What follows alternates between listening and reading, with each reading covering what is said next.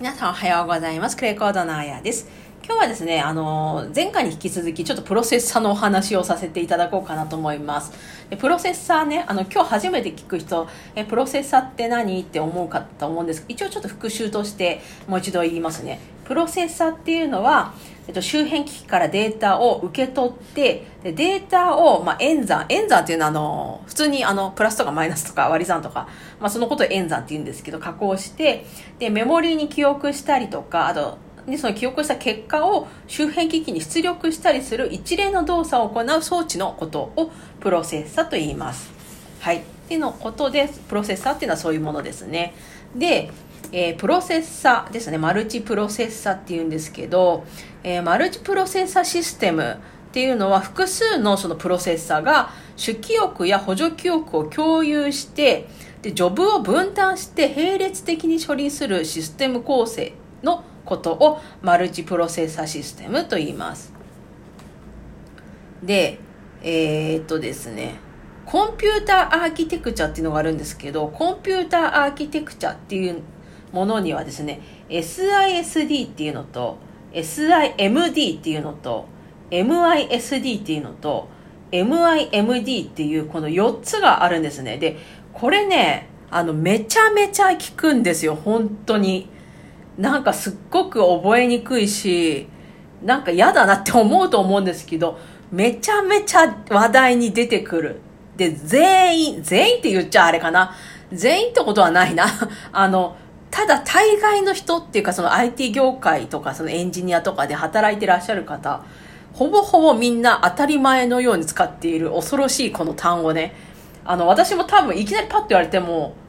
あの出てこない時とかあるのでこれからねちょっと一緒に頑張って 覚えていきましょうということなんですけど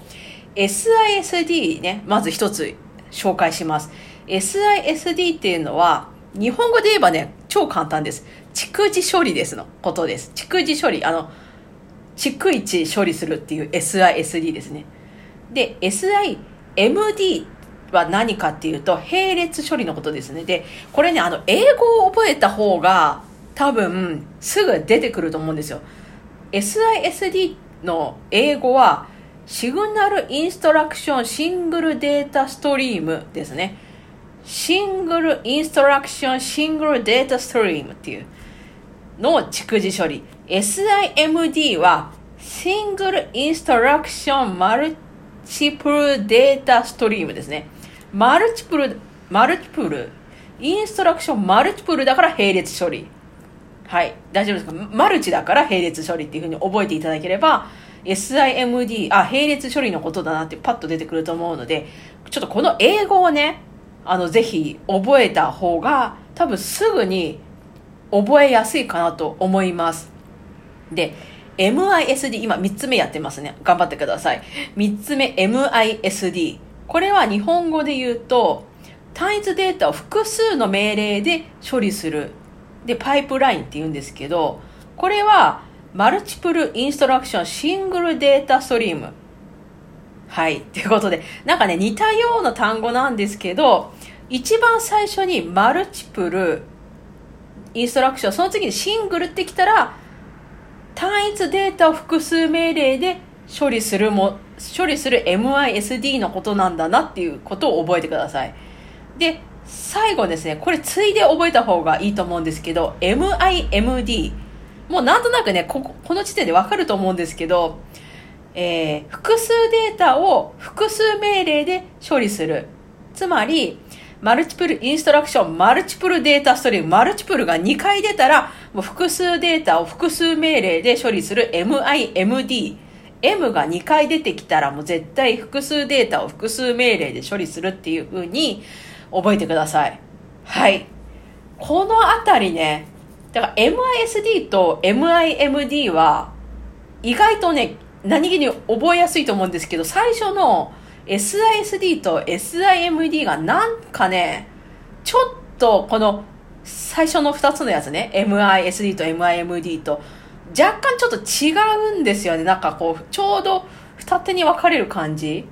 だからここをごっちゃにしちゃうと、もう何が何やらって感じになっちゃうので、S がにとにかく2回出てきたら、もう逐一やるんだなっていう、あのシ、ングル、シングル、あの、シングルって覚えていただければ、もう逐次処理。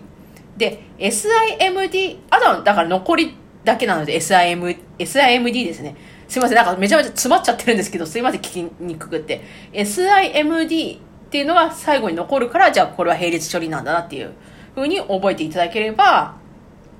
そんなね、これ、でも、あ、もう暗記しなきゃみたいな感じで、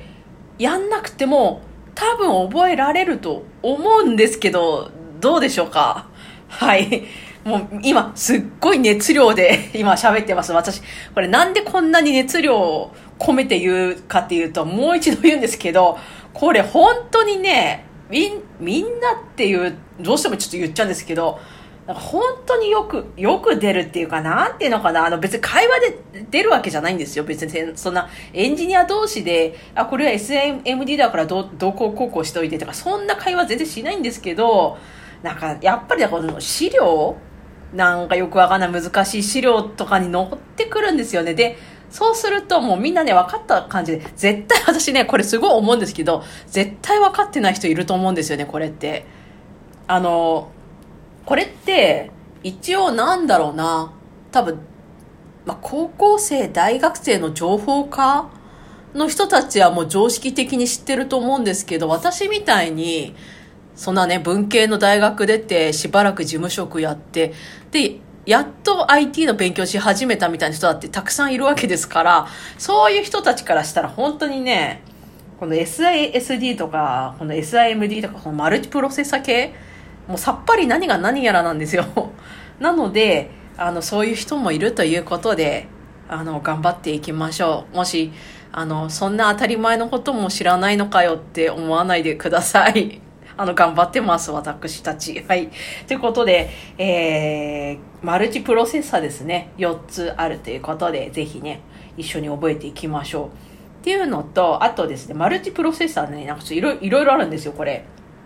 これの、なんて読むんだろう？密結合マルチプロセッサーって読むのかな？これ、ま、ま、まあ、多分、多分だと思うんですけど、密結合マルチプロセッサーっていうのがあって、これは複数のプロセッサーが主記憶や OS、ディスクなどの資源を共有して互いに同期を取りながら進めていくシステム構成のことを密結合マルチプロセッサーっていうふうに言うそうです。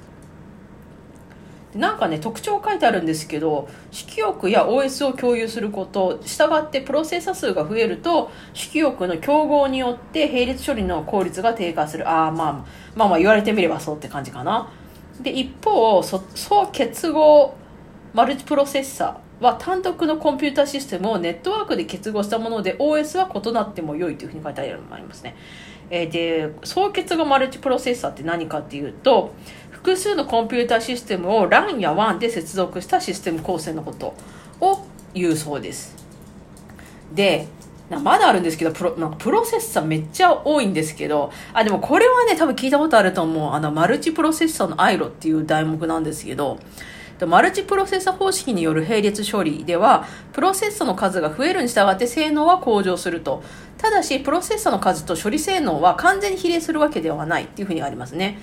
で、えー、共有資源のアクセスでは待ち行列ができ、待ち行列ね、あの、本当に一番最初に出てきたと思うんですけど、あの、まあ、まあ、本当にただの行列のことですね、これは。で、えー、並列処理を完全に行うことができない場合もある、このような部分を高速化に対するボトルネック。はい、出てきました、ボトルネック。これもね、あの、まあ、ボトルネックは聞いたことあるんじゃないのかな。あの、タートルネックの、あの首のとこちょっと締まってるじゃないですか。あそこ締まってると、そのな体の部分っていうんですかね、その中身というか、なんか瓶と一緒ですよね。ちょっと出にくくなる、水がちょっとね、出にくくなるみたいな、そういうのをイメージしていただければいいかなと思います。で、超かっこいい言葉があるんですけど、ちょっとまたね、時間がもうなくなってしまったので、また次回お話ししていきたいと思います。というわけで今日はこの辺で終わりにしたいと思います。というわけで、えー、今日もえー、頑張って一日過ごしてくださいというわけでいってらっしゃい。